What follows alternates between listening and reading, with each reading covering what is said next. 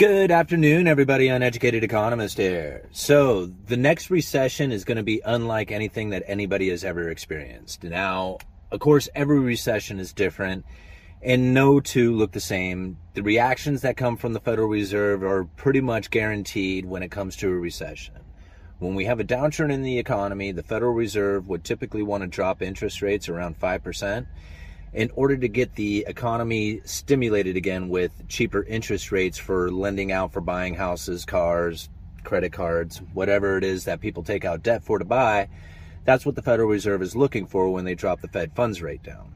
Now, the dropping of Fed funds rate at 5% is no longer an effective tool for the Federal Reserve. Their interest rates now are just around 2%, and dropping them 5% is just no longer a capability of them. They hit from 2% down to the lower bound of zero, and then they can't drop the interest rates any further than that without going into a negative negative territory.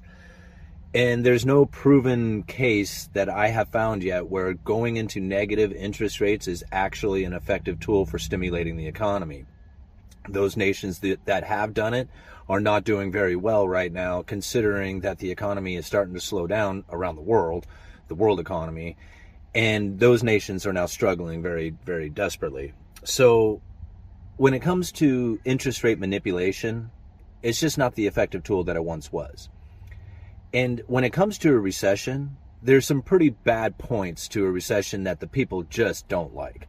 And I'm talking like the people like the average taxpayer, working class kind of person. The number one thing that they don't like is they lose their job. That is the most devastating thing to the average person out there, especially if you live paycheck to paycheck with no cushion. Losing your job is absolutely devastating. And believe me, I know because I've been there. So, when it comes to recession and losing your job and not being able to find a job right away, that is probably the most devastating part to the average person. But then what also doesn't seem to fit very well as far as being something that the people are approving of is the bailouts. Bailing out of corporations. The people, the taxpayers hate it. Just hate this idea of bailing out corporations, especially the big banks. You know, their tax dollars going to make sure of their survival, and then all the CEOs get these golden parachutes where they get like these major bonuses and stuff, and it all basically comes at the expense of the taxpayer. So recessions are very difficult to navigate through when you have high unemployment and then bailing out those corporations. It's very difficult to try and make that happen. Now, something that I found interesting is that we have just recently gone through a recession. A lot of people don't even realize it that we went through the deepest, quickest recession in history during the pandemic. But because everybody was told to stay home, they got stimulus checks, the forbearance, the all that like rent moratoriums and everything that went with it, people were not exposed to the actual pain of a recession with job losses and then having to bail out the corporations because there was none of that taking place. Although there was. When you have all the massive like moratoriums, forbearance, the stimulus package, the enhanced unemployment packages that went out, all that stuff was covering up the problems that a recession would typically have with high unemployment and bailing out the corporations. So we knew how they took care of like the people as far as their unemployment goes. They gave them the stimulus and told them not to pay rent anymore.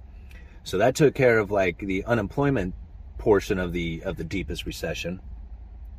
But then bailing out the corporations, that was a very difficult one to try and pull off. Like how do you bail out the corporations without pissing the people off? Because that's really where, you know, bailing out the corporations is difficult.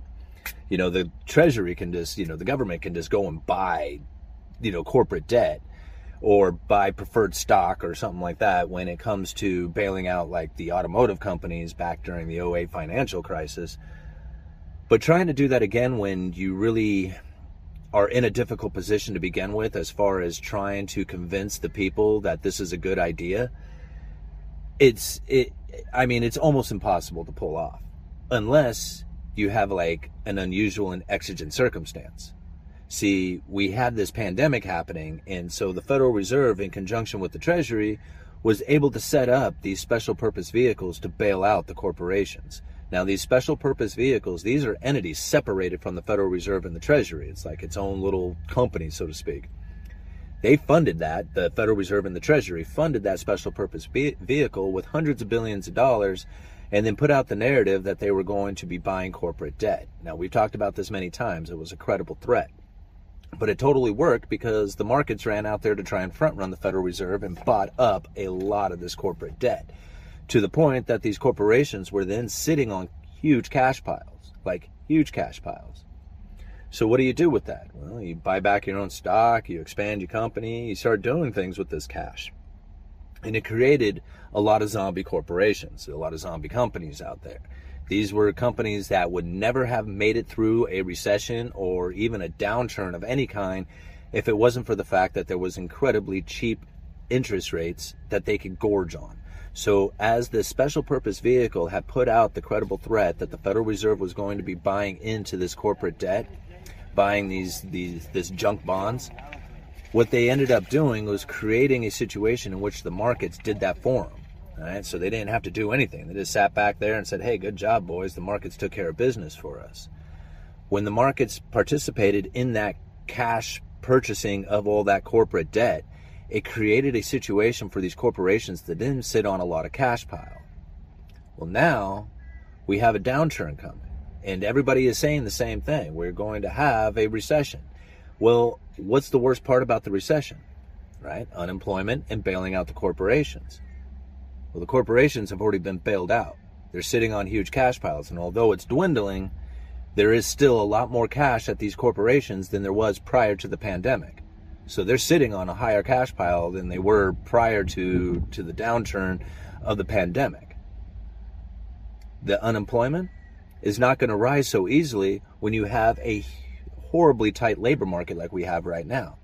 So even if you were sitting in a situation in which we do go into a recession, we go into a downturn, and these corporations are not able to roll their old debt into new debt, the viable ones are sitting on cash. They should be able to weather the storm, to be able to continue to pay their bondholders or their creditors during a downturn in the recession or during a downturn in the economy from this recession. At the same time, even if you have corporations like zombie corporations who aren't able to exist during this downturn, when they get their heads knocked off, those people who lose their jobs will have plenty of jobs to go over to at the viable corporations because we are sitting in an incredibly tight labor market. So, is this recession going to look anything like the other ones? I doubt it. It's not going to look anything like it did before.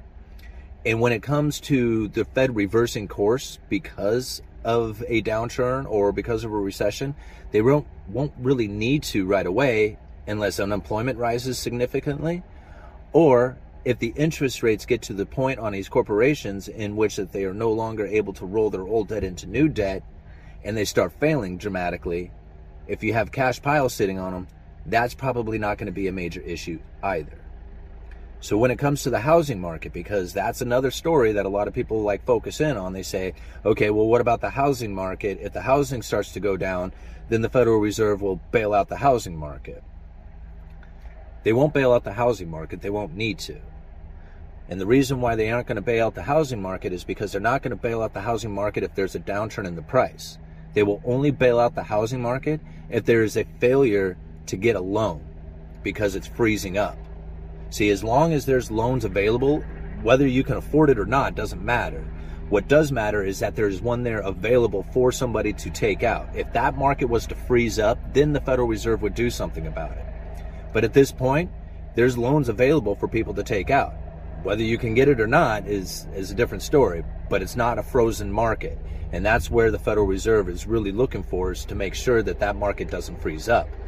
Now, something to think about when it comes to the Federal Reserve and how they conduct the mortgage market policy, I guess is the only way to describe it, is the purchasing of mortgage backed securities. Now, this is something to think about because they are loaded up with these mortgage backed securities during the pandemic and the quantitative easing that they had done, they purchased a lot of mortgage backed securities. Now, mortgage backed securities are basically a bond that is backed by a lot of people's mortgages. So it's like a box full of mortgages. And as those mortgages get paid, the investor who bought those mortgage backed securities gets repaid, plus the investment that they get the interest rate, the yield on it.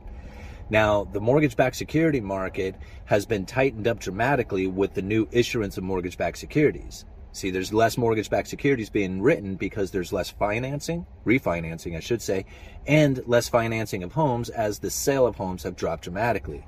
So there is a pool of buyers of these mortgage backed securities that's beyond the Federal Reserve.